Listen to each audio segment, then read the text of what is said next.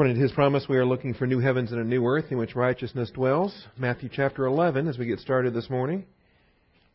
We our final session in episode 21, Woes Upon the Privileged. We've had this sinful woman uh, standing by now for the last couple of weeks. We should get to her next week. From Luke chapter 7.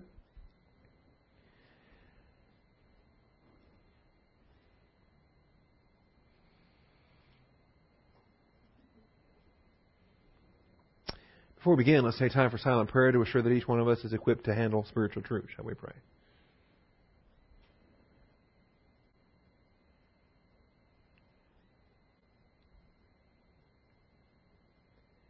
Heavenly Father, we thank you for the truth of your word and the privilege we have this morning to assemble together and to receive instruction. We thank you for the freedom in our nation that we still enjoy the uh, the privilege and the opportunity to be here in a public building with a sign out front and we're not hidden away or hiding. We we do recognize, though, Father, that the days are evil, that uh, perhaps some difficult days are in front of us. We just simply thank you that on this day the freedom is here, the believers are positive, and the word will go forth. And we thank you in Christ Jesus' name. Amen. Interesting times we live in. I was reading this morning. Uh, the uh, have you been following the the uh, General Convention of the Episcopal Church and their big uh, meeting uh, up in Ohio?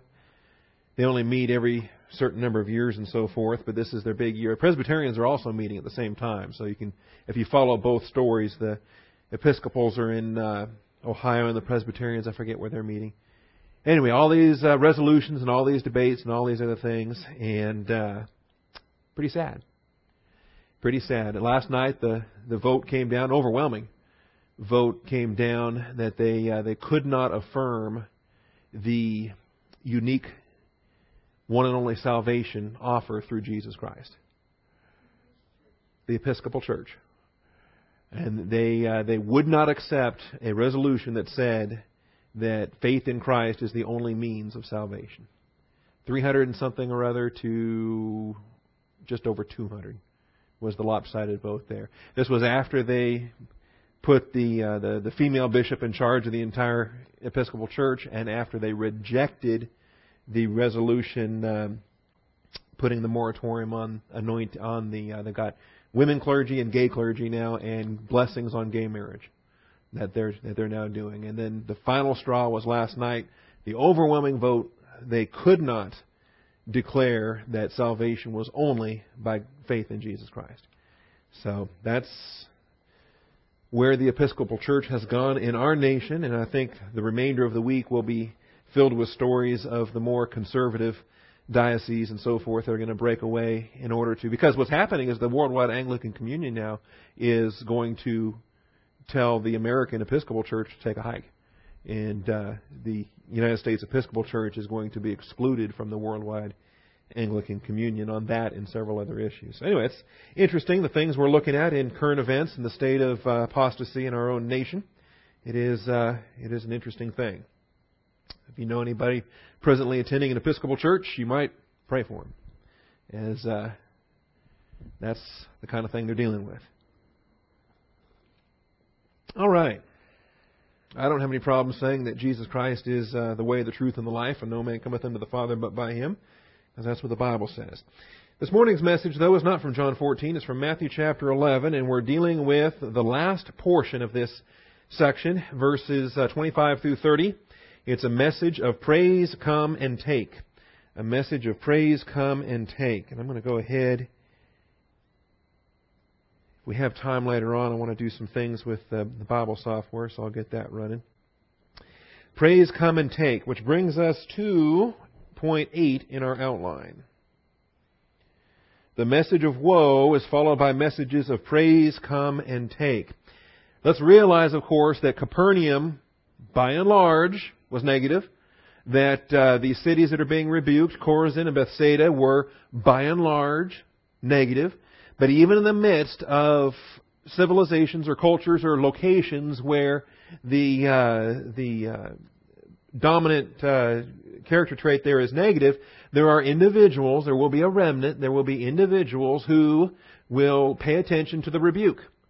That they will listen to the denunciation. The message is a denunciation from verse 20. He began to denounce the cities. Anytime the Word of God goes forth in a corrective manner, as a, rebru- a rebuke or a reproof or a correction, it's always designed to provoke change of thinking, provoke repentance, wake up believers to the reality of where they're headed and cause them to change course. And so, even in the midst of the negative volition that we have here, the negativity and the rejection, where the majority, the vast majority of these cities is being rebuked, there is an opportunity on an individual basis for believers to respond to the Word of God. And so the message of woe is followed by messages of praise, come and take. We have the uh, the verb praise there in verse 25. We have the the entreaty to come in verse 28. We'll be dealing with that this morning because it is a particle of entreaty. It is, if possible, even more impassioned than an imperative. And then uh, the imperative of take in verse 29. Uh, actually, the imperative is a twin imperative in verse 29 because take is tied to learn, where it says, Take my yoke upon you and learn from me, for I am gentle and humble in heart, and you will find rest for your souls. That's a promise, but that promise, of course, is conditional for those who take and those who learn. All right. So we have a message of woe followed by these messages, and we're just going to outline them now: A, B, and C. Praise, come, and take, and uh, understand it for what it is. I didn't have a slideshow last week, so you got some of these points already, but I had to give them manually, and you had to write them down. Now you can actually look at them. Studies say that memory retention is at its greatest when you hear a message and see a message and write the message down. So last week all you had the chance to do was to hear it and write it down. This week you have the chance to hear it, see it, and write it down and gain the uh, maximum memory capacity possible here. Subpoint A, the imperative, not the imperative, but the statement of praise. The statement of praise from verse 25, the vocabulary there is ex homologeo which, if it was just simply homologeo by itself, would be a confession, like in 1 John 1 9. If we confess our sins, He is faithful and just to forgive us our sins and to cleanse us from all unrighteousness.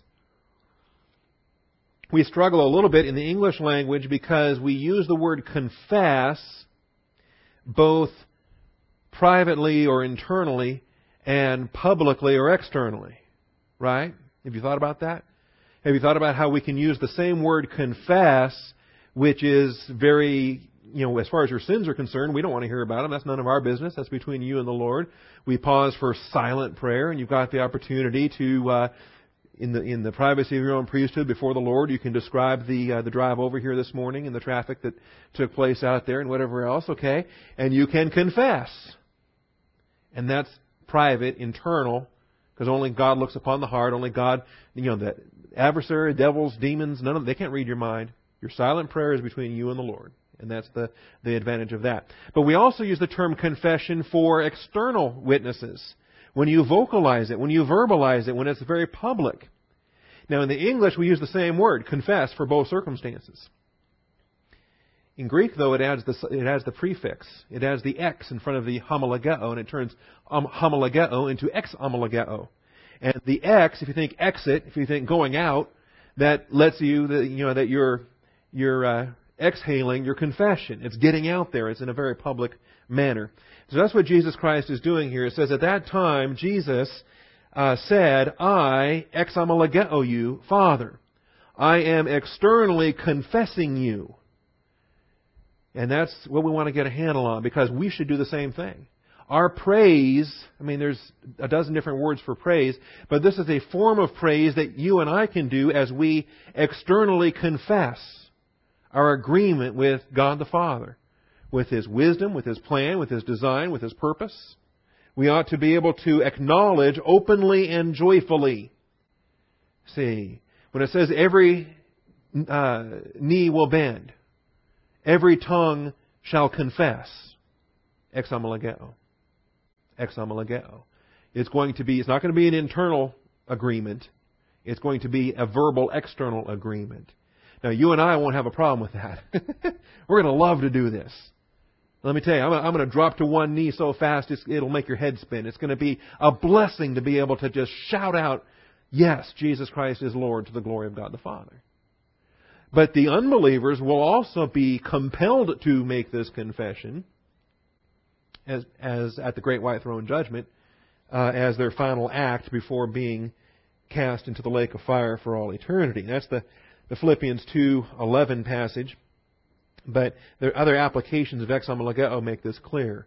But let's not lose sight of the fact that at its core, homologeo is an agreement. It is saying the same thing that God is saying on any particular subject. As we, uh, oh, I didn't start my clicker this morning. Oh well. As we, um, if I had a clicker, I would underline your homo there and your logeo, and you'd understand homo from you know all kinds of other words that have homo prefixes, meaning the same, homogenous. Okay, uh, but logeo, so homo homologeo is to say the same thing, and that's what a confession is. Because unless you're in agreement with God, it's not a confession. You've committed a sin. God says it's a sin. It's, it's, un, it's unacceptable. It violates the standard of righteousness. If you're not in agreement with God's viewpoint on that, you're not making a confession. You might be making excuses. You might be blaming somebody else. You might be saying, well, okay, I did it, but it wasn't my fault. You're not homo legeoing. You're hetero legeoing. You're saying something different than what God says about your sin. Confession is a statement of agreement. That is an acknowledgement.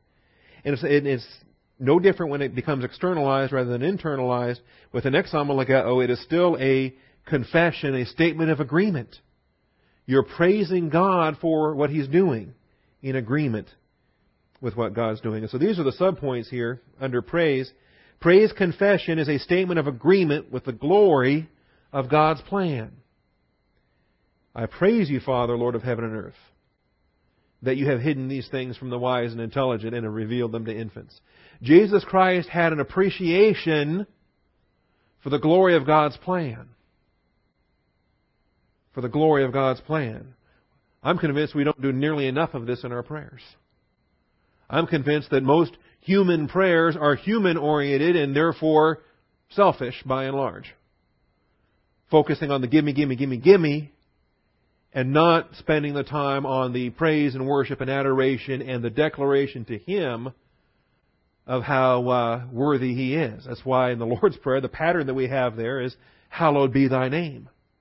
You've got to start with the praise and adoration towards Him. And, uh, and it shouldn't be hard to do. Any, any relationship of love where we have this love for Him and this appreciation for what He's done, it ought to be the easiest thing in the world. You know, if you if you're finding it hard to find something to to praise your wife about or tell her how much you love her, well, you better examine why why am I having trouble praising her? Is it because I'm having trouble in my own capacity appreciating her or loving her? See, if if if the praise area is growing thin and kind of weak, what is that really a reflection of? Is it a reflection of the love or appreciation that's just gone? Okay? we ought to be able to praise God if indeed we do love God and do appreciate the wisdom of what He's done. Job was able to praise God and say, The Lord gives, the Lord takes away. And that's a remarkable maturity level, obviously, uh, particularly since Job had no scripture to fall back on, no written Bible. So praise confession is a statement of agreement with the glory of God's plan. So we can acknowledge everything that He's doing in our lives. We can acknowledge the will of God.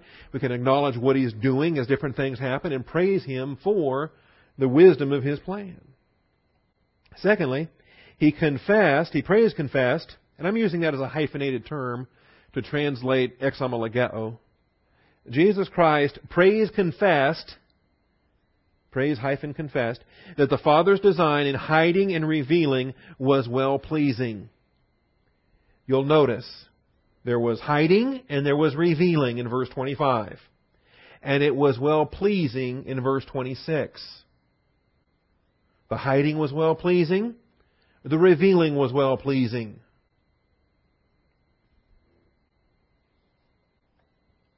Need to remember this verse for next Sunday night. Cliff had a question at the end of our ministry workshop Sunday night, and I think this passage addresses the question he was asking. All right? Yes, Father, for this way was well pleasing in your sight. all too often we focus our prayers on what will be well pleasing in our sight. right? And then we tack a little, if it could be your will, Father, onto the end of it. Right? When what we're really saying is, this would be well pleasing in our sight, and we would really like it if this could happen. So, can you make this your will, please? When the more biblical prayer is identifying what His will is and praising Him because His will is so glorious. That's what Jesus Christ does here in His praise confession. Not only does the Father hide and reveal, I want you to see that the Son likewise. This is a part of how the Father loves the Son and shows him all things that he himself is doing. This is part of the Father who hands everything to the Son. The Father hides, reveals, hides slash reveals the Son, and the Son hides slash reveals the Father.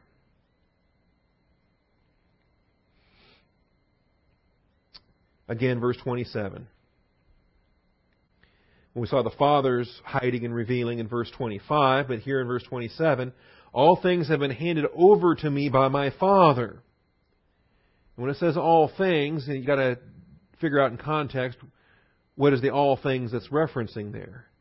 And we realize that uh, he's accepted is the one who's doing the handing over, so the Father's not included in the all things there. But uh, other than the Father, everything that the Father has then delegated is being given here to the Son. All things have been handed over to me by my Father, and no one knows the Son except the Father. And of course, realizing that um, that there's a hiding and a revealing part in there in verse 25. It's not restated in verse 27, but we understand it there. No one knows the Son except the Father, nor does anyone know the Father except the Son, and anyone to whom the Son wills to reveal him. So I hope we can spend some time focusing on what the Father's doing, and then the Son, having seen what the Father's doing, what the Son starts doing. Because this is the pattern and is revealed to us in the life of Christ, but it continues to this very day. Because if you think about it, what is Christ doing now? actively working now as the head of the church, seated at the Father's right hand.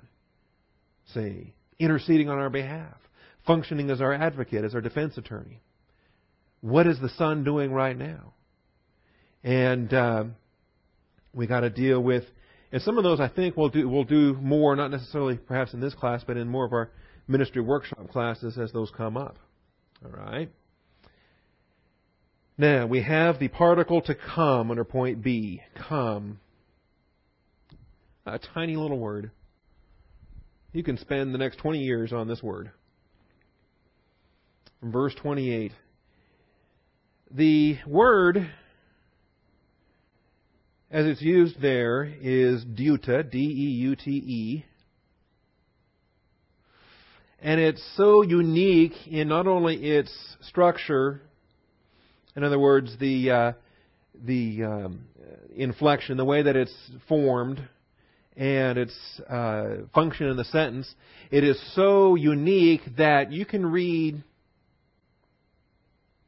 well, at least six different um, analysis of the text, and scholars will give you six different uh, usages. In other words, you pull up on a text and you read, and the, and the person tells you this is an adverb. Then you open up another expert and they tell you this is an adjective. Another will tell you this is a conjunction. Another tells you it's an interjection. It's a particle. It's an imperative verb. Now we're accustomed to thinking of it as an imperative verb because in English, when if I just point at you and say come, what is that? It's an imperative verb. Okay? Unless I am also in the process of going somewhere and I say, come with me. I say, come on, let's go. And if I'm including myself in that, as well as the, pe- the people I'm addressing, then it becomes what's called an hortatory particle. An hortatory particle, which is actually extremely common in Hebrew in the Old Testament. And so uh, you got hortatory particles all the time in the Old Testament. And so in all likelihood, what we have here in this text, anyway, Matthew being the, the dominant Jewish gospel of the four, uh, I, I, think it's best to take this as an hortatory particle. But however you take it, it doesn't matter. You, we're still going to translate it with the English word come. I just think some of the the uh, the nuances are going to be slightly um, colored based upon how we take this. Obviously, if it's an imperative, we want to know, okay, is it, a, is it a present active imperative? Is it a continuous action? Am I supposed to come uh, and always be coming? Or is it a uh, is it a is it an aorist? Is it a one time deal? Just come once and, and you know once you've come to Christ and you're permanently there in Christ? Is this a salvation passage? Is this a provision passage? Come to me, all who are weary and heavy laden, and I will give you rest. Is that a gospel call? Or is it a is it an encouragement that when you are um, burdened down, that there is a provision that is to be made there to make provision for that. And when it says, "Take my yoke upon you and learn from me," there's no there's no doubt because by the time we get to take and we get to learn, we're dealing with with aorist imperatives. So I think even though there is room for some debate on on the deute on on the the actual application of that, um, I think it's by virtue of verse 29 defining verse 28. I think we can handle it as the imperative, the last of those six suggested usages for deute. That we can take it not as a not as a uh, conjunction, not as a adjective, not as an adverb, not as an interjection, although it kind of shouts out at you, um, but as an imperative. Same as we have with the two imperatives there in verse 29. Take and uh, and learn. And I think what we're having there is typical Hebrew usage. You make a statement, and then you make a more fuller statement, unfolding what you meant by the first summary statement. Say, in the beginning, God created the heavens and the earth. Now we'll go and give you some gory detail on step by step process.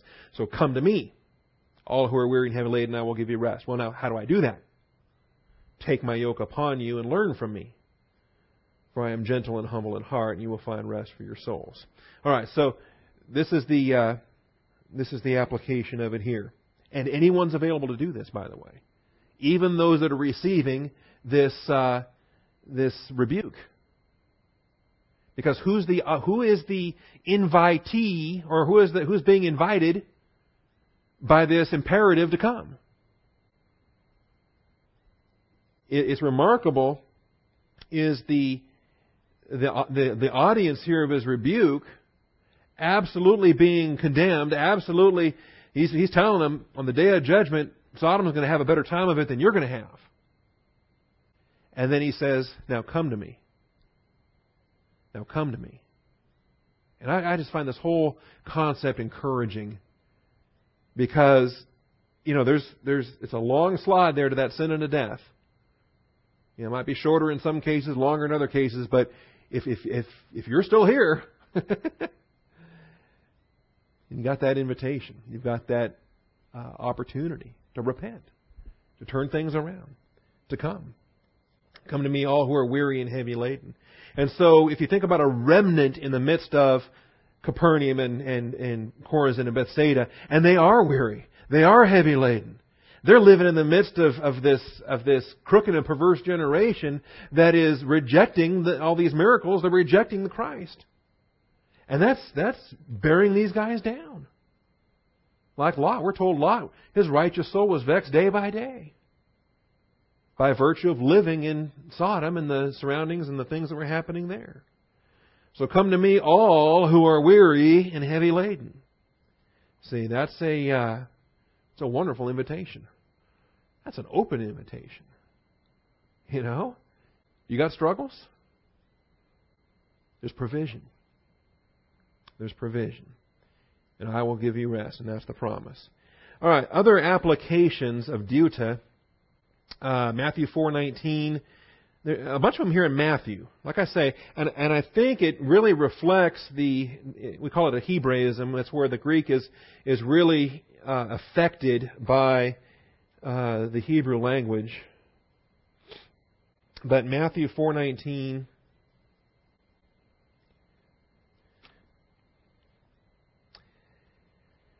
Where instead of being rendered come, it's rendered follow me.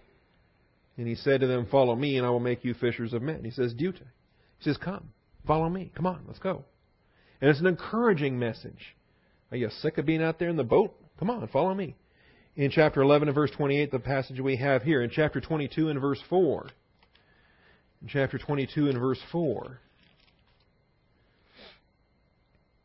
Again, he sent out other slaves, saying, Tell those who have been invited, Behold, I have prepared my dinner, my oxen, my fattened livestock all, are all butchered, and everything is ready. Come to the wedding feast. Now, this is a parable, of course, but it's pointing ahead to the future millennial kingdom and the invitation to the wedding feast. But they paid no attention and went their way, one to his own farm, another to his business. See, an invitation, by virtue of what it is, is an invitation. It can be received it can be rejected. You know, have you gone to every single function you've ever been invited to in your entire life? Oh, of course not. I've been invited to my 20th high school reunion next month.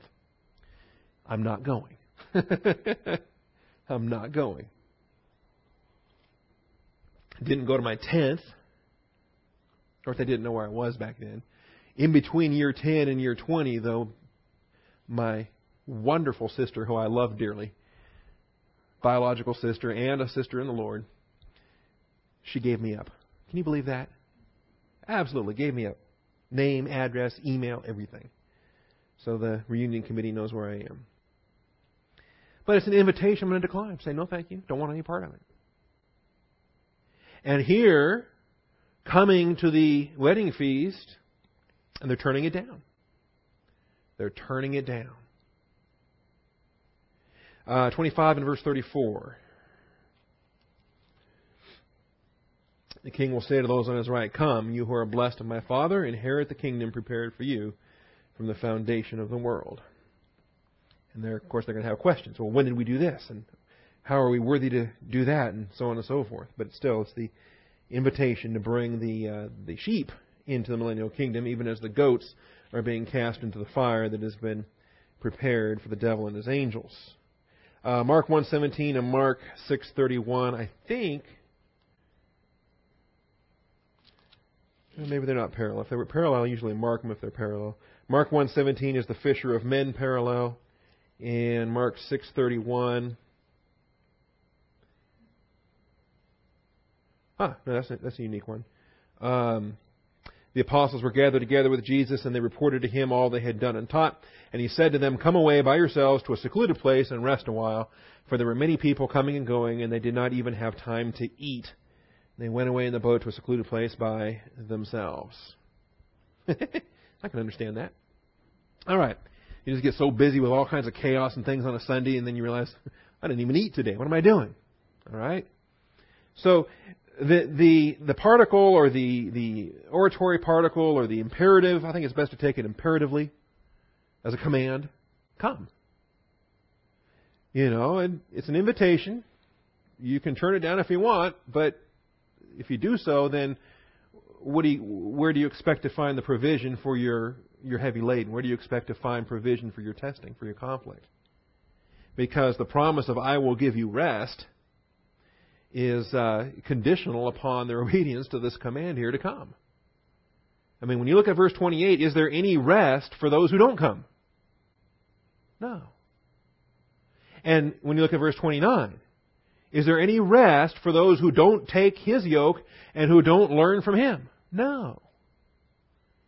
It's conditional. Take my yoke upon you and learn from me, for I am gentle and humble in heart, and as a consequence, conditional upon your taking and your learning, you will find rest for your souls. If you don't take and you don't learn, then you won't find.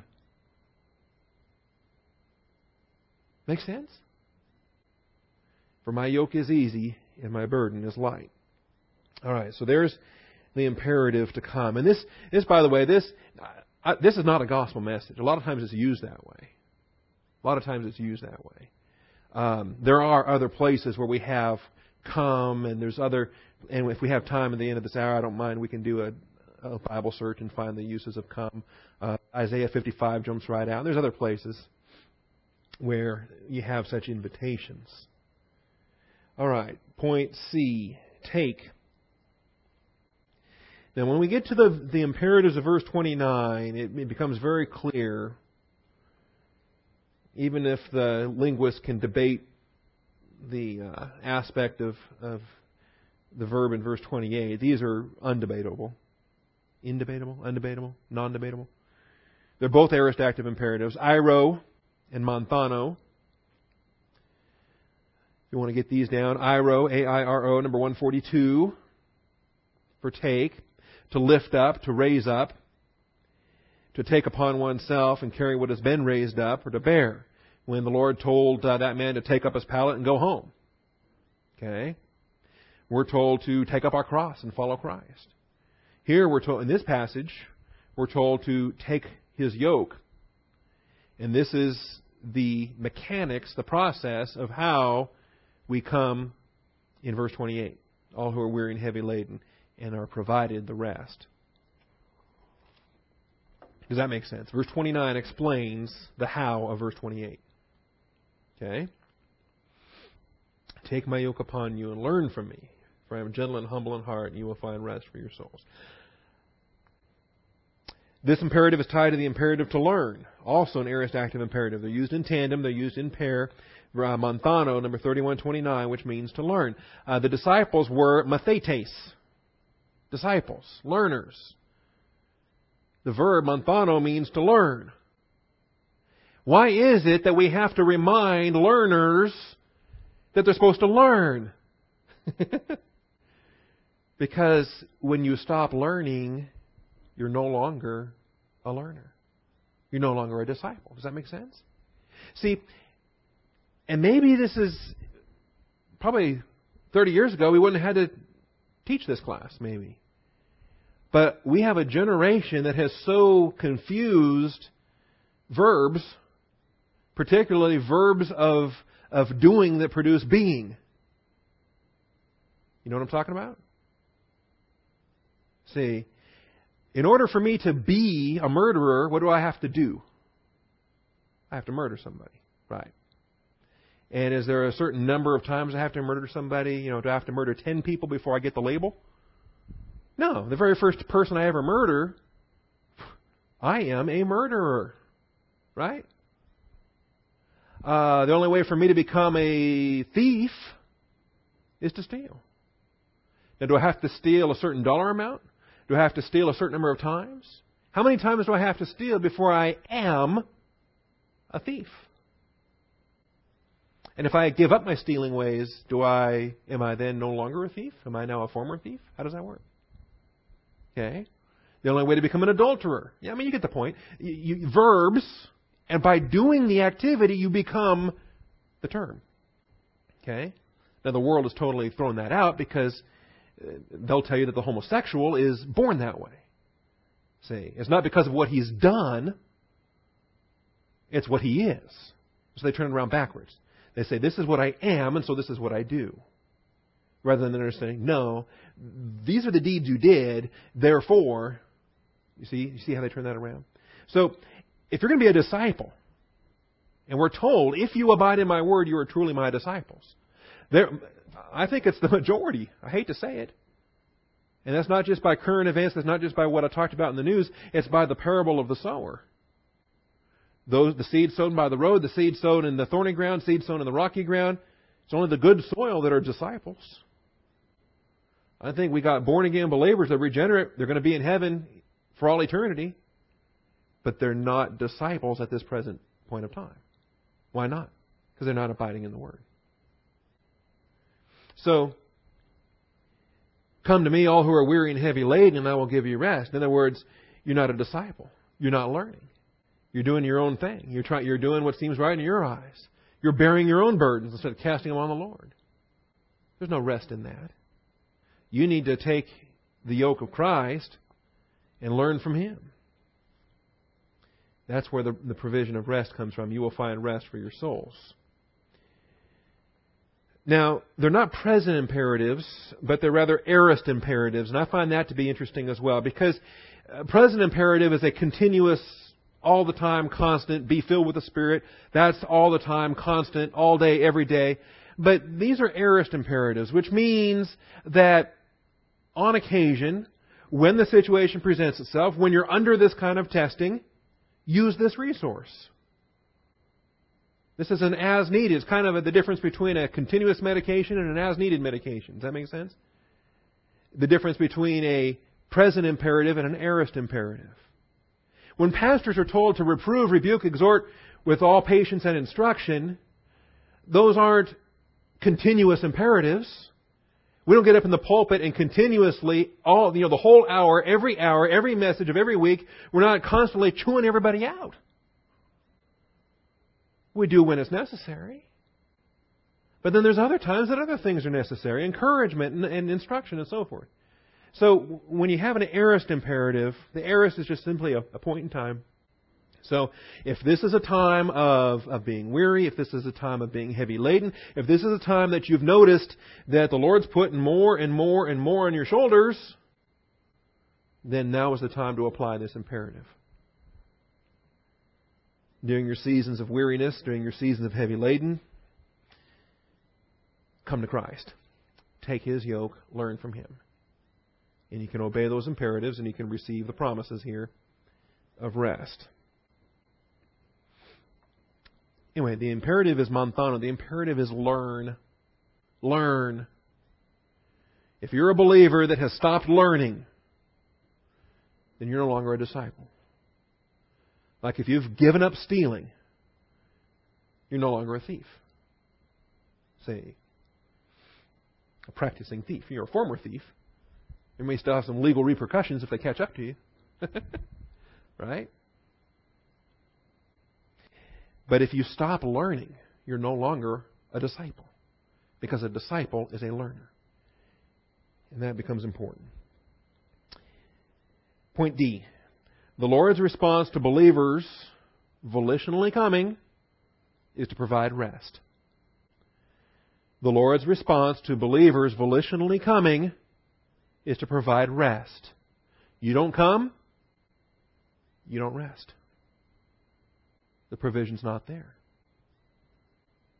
It's like expecting to be uh, cleansed from all unrighteousness. Well, if you don't confess, third class condition, if we confess our sins, He's faithful and just to forgive us our sins and cleanse us from all unrighteousness.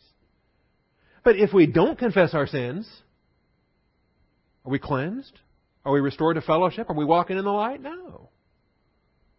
No. If we come to Him, if we take His yoke, if we learn from Him, yes, He will provide rest. If we don't, you get more weary, and more weary, and more heavy laden, and more heavy laden. How, how, you know, how long do you intend to, how much worse do you want it to get? Jeremiah 6, verse 16.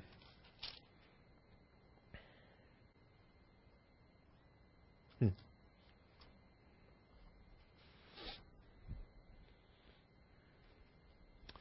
And it's interesting. You, you think Jeremiah was. He and Daniel were contemporaries, and it's fair to say that, but Jeremiah was already an old man by the time Daniel was a kid. So, yes, they were contemporaries. They overlap, but not for that long before Jeremiah passed and, and Daniel's left reading his book after his death. But you'd think here in Jeremiah chapter 6 that it was written in, in the 21st century. And, um, hmm. You know, he's got a message to deliver, and he's not even sure they're going to pay attention to it. Uh, verse 9, Thus says the Lord of hosts, they will thoroughly glean as the vine, the remnant of Israel. Pass your hand again like a grape gatherer over the branches. To whom shall I speak and give warning that they may hear? Behold, their ears are closed, and they cannot listen. Behold, the word of the Lord has become a reproach to them. They have no delight in it. See, and it's just like we're dealing with with Capernaum. Their ears are closed. They've seen the miracles, they've rejected them. They're not paying any attention to what the Christ has to say, and yet He's giving an encouragement to come, take, and, and learn, because there may be a remnant. But I am full of the wrath of the Lord. I am weary with holding it in. Pour it out on the children in the street, and on the gathering of young men together, for both husband and wife shall be taken, the aged and the very old. Their houses shall be turned over to others, their fields and their wives together, for I will stretch my hand stretch out my hand against the inhabitants of the land, declares the Lord. For even from the least of them, even to the greatest of them, everyone is greedy for gain. And from the prophet even to the priest, everyone deals falsely. When you have a culture that's so given over to materialism that even those who should be setting the spiritual example are caught up in the same the same thing, you got trouble. That's where it was in Jeremiah's day. Everyone's greedy for gain, and from the prophet even to the priest, everyone deals falsely. They have healed the, bro- uh, the brokenness of my people superficially, saying peace, peace, but there is no peace. That verse right there, I think, condemns the majority of what I call the, the, the pop Christianity, churchianity in the United States today. Healing the brokenness of my people superficially. Give them just a be happy, feel good homily. Things aren't so bad. Peace, peace, but there is no peace and they're not providing the meat of the word that will sustain them. Were they ashamed because of the abomination they have done? They were not even ashamed at all. They did not even know how to blush. Therefore, they shall fall among those who fall. At the time that I punish them, they shall be cast down, says the Lord. I listened to the radio today. Things that would have made people blush in my when I was in high school now you got 14 year olds on MySpace.com talking about all kinds of things, and they don't even know how to blush. Then verse 16, Thus says the Lord, Stand by the ways and see and ask for the ancient paths, where the good way is, and walk in it, and you will find rest for your souls. Notice it's conditional. You want to keep going the world's way? There's no rest down those paths. But when you're walking the straight and narrow, when you're walking in the will of God, then you've got this provision. You will find rest for your souls. But they said, no, we will not walk in it. Isn't that wild? Shouldn't surprise us. That's the uh, that's the nature of it. So the rest, if you want the Lord's rest there in these times, better get yoked. Better get yoked up. The um, and this is our motivation. The motivation for believers volitionally taking the yoke of Christ is the easy and light conditions for those who do so. You realize I'm offering you this morning is the easy way out. But it's the easy way out under divine viewpoint. And it may not look like the easy way out under human viewpoint. When Satan offers his snares under human viewpoint, it appears to be the easy way out. Say, marriage is a wreck, so, well, let's just bail. Easy way out. Just divorce and get rid of it and no more problems. I've yet to see a divorce that didn't create more problems than existed prior to the event. Just created more problems, created more issues. See?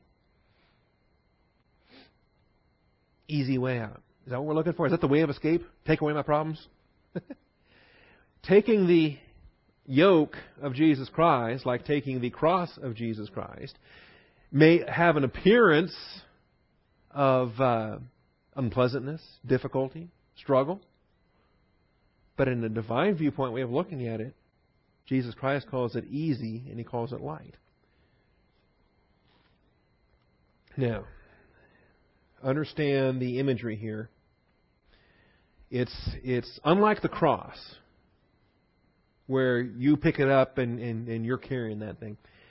The, the metaphor here of the yoke is, is, uh, is, is established as a two party deal, right? Now, I'm a city boy, so I struggle with farming type illustrations, but at least I, I've seen movies, and I understand that a yoke You've got this bar that goes across and the hoops or however straps and however else they got it.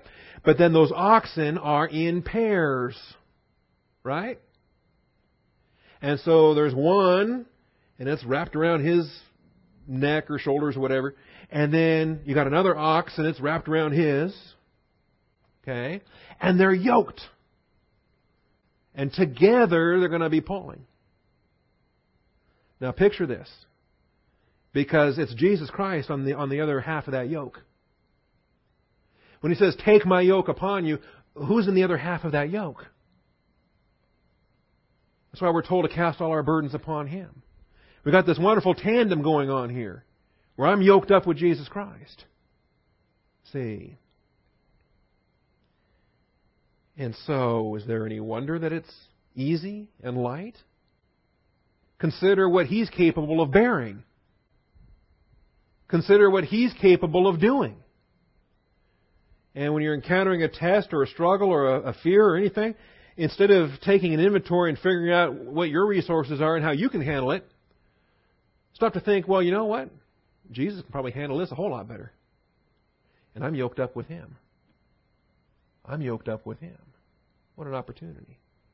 And learn from me. You know how you train a young ox to do this kind of thing? You pair him up with an old ox that's been doing it for a while. And I forget which left or right, which one you want to put the you want to put the dominant one, the trained one on one side and the learner goes on the other side, and I forget how that works. Like I say, I'm a city boy, I don't do any I just understand a concept. I want to be yoked up with Jesus Christ. And learn from him.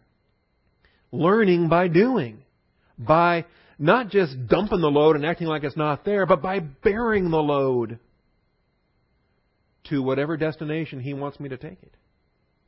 So the ox doesn't choose where that load's got to go. He just bears it until the one that designed it removes the load or until it gets to where you're going. So when we endure, as, as, the, as the promise comes in 1 Corinthians 10, that He will not tempt us beyond that which we're able to bear, but with the testing will provide the way of escape so that you will be able to, to do what? To endure it to endure it. See? So it's not about getting away from your problems. It's about partnering up with Jesus Christ, taking that yoke, reaping the provision that He makes. That's our motivation. Now, if you want to do it without Christ, you can, but why? Think about it. You could have done that as an unbeliever. An unbeliever can do that. You're going to solve all your problems with your own human effort, with your own wisdom, your own ability. Say, "Oh, I'm smart enough. I'll figure this out." Or, "Oh, I'm rich enough. I can I can pay for this." No problem. We'll take care of all that. Or you're going to realize, no, Jesus Christ is the provision. I've got resources available because I'm in Christ. See, the testing that's placed upon you is in the human realm. No temptations overtaking you, but such as is common to man. You have an affliction that's entirely human, but you've got resources that are entirely divine. We need to use those resources. We need to take this yoke. Now, finally, just by way of reminder with point 9, God's sovereign actions of hiding and revealing do not alter man's accountability to come and take. God's sovereign actions of hiding and revealing do not alter man's accountability to come and take. You and I are accountable. We've been commanded to come, we've been commanded to take, we've been commanded to learn. If we do, there's provision. If we don't, there's consequences. It's all about decisions and consequences. Accountability is decisions and consequences. Remember how we defined accountability? The just principle of decisional consequences. You're accountable. Are you going to come? You've been invited to. Are you going to take? You've been commanded to. Are you going to learn? Been commanded to. Do so for blessing. Do not do so for discipline. We are accountable we are accountable.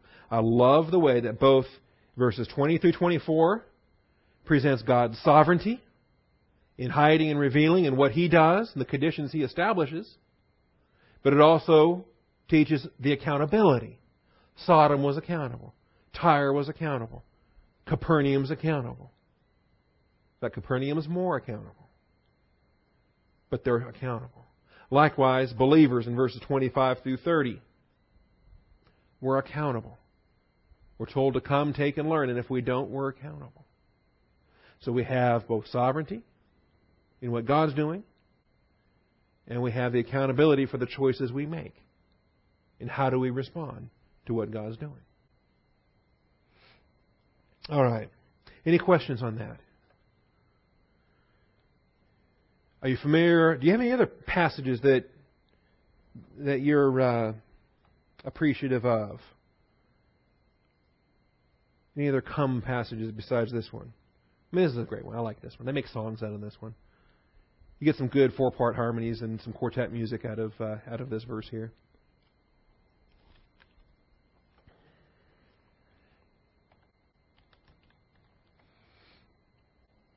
Isaiah 55 starts with a ho. I like that. Ho. That's a true interjection. I don't think that come is an interjection in Matthew 11. But ho, that, that is an interjection. Everyone who thirsts, come to the waters. That's an invitation. That's an invitation. And who's invited? Everyone who thirsts. And who doesn't thirst? Ho, everyone who thirsts, come to the waters, and you have no money, come, buy and eat. Come, buy wine and milk without money and without cost. Why? Because it's free. it's a free gift. But you still have to come to get it.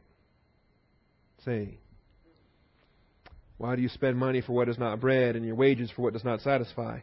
Listen to me and eat what is good and delight yourself in abundance. Incline your ear and come to me.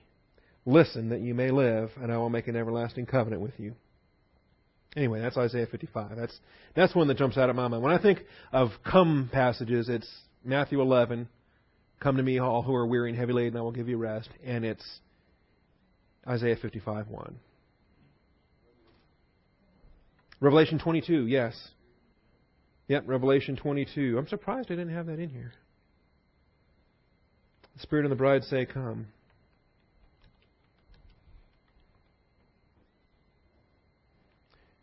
Might have missed it by a verse.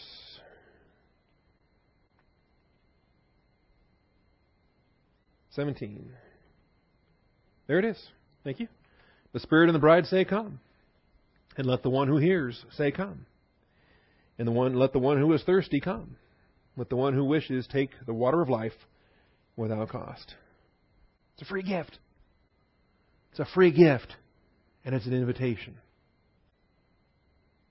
I love these passages. Any others that you're aware of?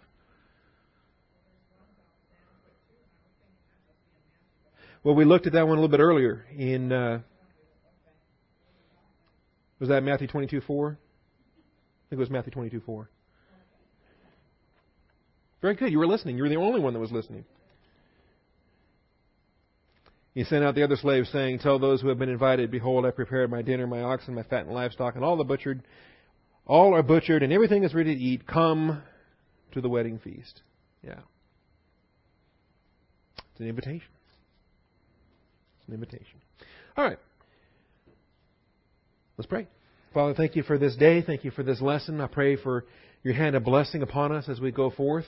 Uh, safety on those crazy roads out there. And Father, just uh, thankful you have designed a plan that includes the teaching of your word on this day. Double portion, Father. We get class this morning, class this evening, if you delay long enough in sending your son. Father, we uh, we thank you. We grow discouraged. We read some gloomy things about uh, what other churches are doing, and it's uh, it's a discouragement. But Father, at the same time, we know as the darkness grows darker, our light shines brighter, and uh, we are we are one day closer to the return of our Savior. So, Father, your word promised that uh, that the wickedness shall increase, that the apostasy would come. It's just uh, startling when it's as blatant as it is. We thank you and we praise you in Jesus Christ's name. Amen.